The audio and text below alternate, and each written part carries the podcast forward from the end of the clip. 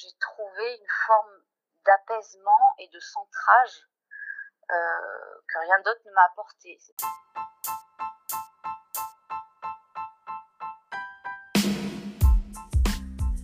Sur cet épisode, Sylvie, une maman qui a pu observer sous différents angles le processus d'autorégulation, nous partage ses impressions et les bienfaits, tangibles ou pas, qu'elle a pu observer pour elle et dans son entourage.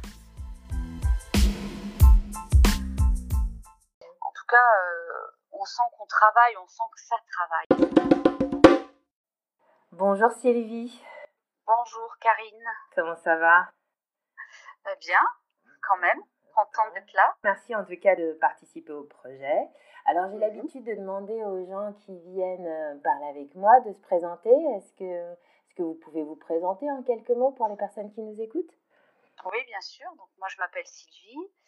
Euh, ben, j'ai fêté mes 48 ans hier. Ah, vous les faites pas? Donc j'ai 48 ans et un jour, voilà. Et, et j'habite à Lyon et voilà et je suis pianiste voilà et j'ai deux enfants dont un qui a suivi la méthode aussi enfin on le verra par, par la suite des questions mais ça me fait un double regard un regard de maman et pour moi aussi puisque je l'ai aussi suivi. Bah oui alors du coup on enchaîne directement sur la première question. Comment vous avez entendu parler de la, la méthode? Comment vous y êtes venu? Alors, la méthode, c'est mon amie d'enfance qui m'en a parlé. Donc, euh, elle-même euh, l'avait découverte euh, par relation d'une personne qui l'avait suivie et qui lui avait raconté son expérience très positive. Ça lui avait donné envie. Mon amie d'enfance, c'est quelqu'un qui a envie de découvrir des nouvelles façons d'être et d'aller mieux, je dirais. Voilà. Et du coup, ben, elle a eu envie de tester ça et je l'ai vu euh, en profiter, enfin commencer la méthode, euh, je l'ai vu se transformer. Et donc j'ai eu un petit peu de recul, j'ai eu le temps de, de m'apercevoir de tout ça. Et, et puis elle-même, elle était assez prosélyte. Hein, elle me disait, euh, devrais essayer. Alors elle m'en parlait surtout pour, pour ma fille, avec qui j'avais quelques, quelques démêlés. Et, et, du coup, je me suis dit, ben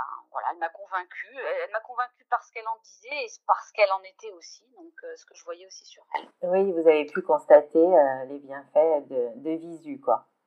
Voilà, c'est ça. C'était pas juste des mots, c'était aussi une expérience chez quelqu'un que je connais depuis longtemps.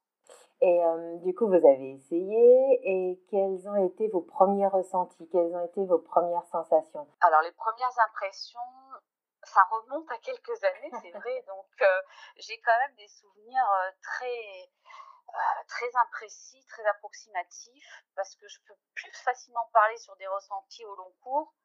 Mais en fait, j'ai eu beaucoup plus de mal à à être dans les, le fin ressenti sur moi et j'ai beaucoup plus de choses à dire sur, sur les autres. et sur moi, ce sont des choses plus euh, au long cours qui se sont dégagées en fait. D'accord, d'accord. Souvent, on est mauvais juge hein, pour soi-même. Ouais, en tout cas, moi, comme j'ai deux bons exemples euh, sous la main, oui. mais je me rappelle de ce que je ressentais, en tout cas. Euh, pendant que je faisais les séances, après ce que ça donnait sur moi, c'est plus au, au, long cours, mais en tout cas, euh, on sent qu'on travaille, on sent que ça travaille quand on fait les séances. Ça demande quand même un effort au moment où on y est, donc. Euh... Oui. Ce que vous avez observé, c'est chez votre fille. Oui, oui, oui. Ma fille qui a commencé, elle avait, elle était jeune, elle, elle avait 6 ou 7 ans, je crois. donc, euh, ouais, elle était vraiment petite. Alors c'était marrant parce que d'abord elle a eu très faim. Il fallait qu'elle mange du chocolat. Mhm. Euh, bon, ça c'est presque pour l'anecdote, mais ça montre aussi que ça, que ça travaille. Du, ça travaille sur les sens. Hein. c'est aussi mon cheval de bataille de dire aux gens pourquoi j'appelais le, le, podcast euh, plein d'essence. C'est parce que effectivement ça ouvre, c'est la porte mm. d'entrée. Plusieurs, euh, plusieurs euh, zones de, de, notre être concernées et les, les manifestations étaient vraiment assez. Euh, elle était parfois, quand elle sortait des séances, très électrique, un peu énervée. elle voulait manger du chocolat. et puis après, j'ai quand même souvent remarqué et j'ai pu m'en rendre compte parce que elle a arrêté ensuite et ensuite elle a repris. Et j'ai constaté à nouveau, comme quand on remet la machine en marche, ce phénomène que parfois, au départ, on a des signaux un peu contre-productifs. On a l'impression que euh, les, les, défauts ou les, les, difficultés pour lesquelles on est venu euh, sont plus saillantes. Euh, et on voit que ça. Voilà, on voit que ça, c'est comme si ça sortait encore plus. Et mon ami qui m'a donné cette image que j'ai trouvée très juste, de dire que c'est un petit peu comme quand on est infecté. Et, et, en fait, on a une croûte qui s'est formée et, en fait, on gratte la, la, croûte pour ensuite aller nettoyer. Et alors, c'est un petit peu ça. Donc, au, début, ça fait un peu mal, mais on nettoie un peu et donc ça fait un peu sortir euh, toutes les mauvaises choses. Mais ensuite, les choses s'apaisent, se, se, normalisent pour aller vers quelque chose qui est justement beaucoup mieux, quoi. Ouais, beaucoup plus serein. Voilà. Mais au début, ça peut un peu euh, faire bizarre, voilà.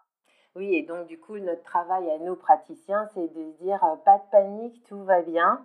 Euh, c'est cet effet-là qui va justement venir après se normaliser, mais au moins on sait dans quel, euh, sur quel chemin on s'embarque. Peut-être ça peut être intéressant de prévenir. Après, le problème de prévenir, c'est qu'on peut orienter les choses, mais si jamais la personne euh, un peu découragée par ces symptômes, c'est vrai que la réponse peut être rassurante de dire que c'est normal, quoi. C'est ça exactement, et c'est pour ça qu'on est quand même assez vigilant sur entre deux séances sur ce qui se passe pendant l'intégration, savoir un peu comment la personne euh, réagit, parce qu'effectivement, tout le monde ne réagit pas de la même, de la même façon.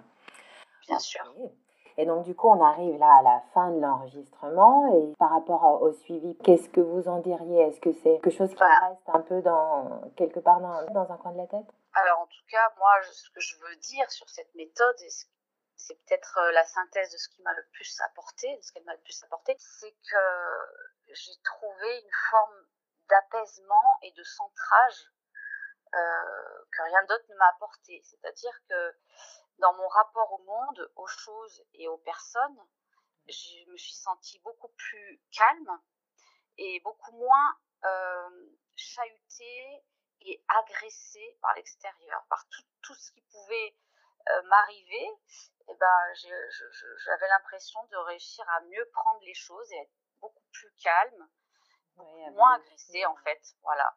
Donc juste se sentir un petit peu plus au centre de soi et se sentir un peu plus ferme en soi-même et donc moins, moins en prise euh, aux éléments extérieurs qui sont parfois, euh, euh, en fait, c'est notre façon de, les prendre qui conditionne beaucoup de, beaucoup de choses. Donc voilà, donc c'était quand même un, un gain important et en tout cas une pacification, euh, que ce soit pour ma fille ou pour moi, qui est quand même bienvenue dans ce monde agité. J'allais dire, c'est plutôt chouette. Merci beaucoup Sylvie. Merci Karine. Et puis bon, bah peut-être à bientôt alors. Bah oui, certainement.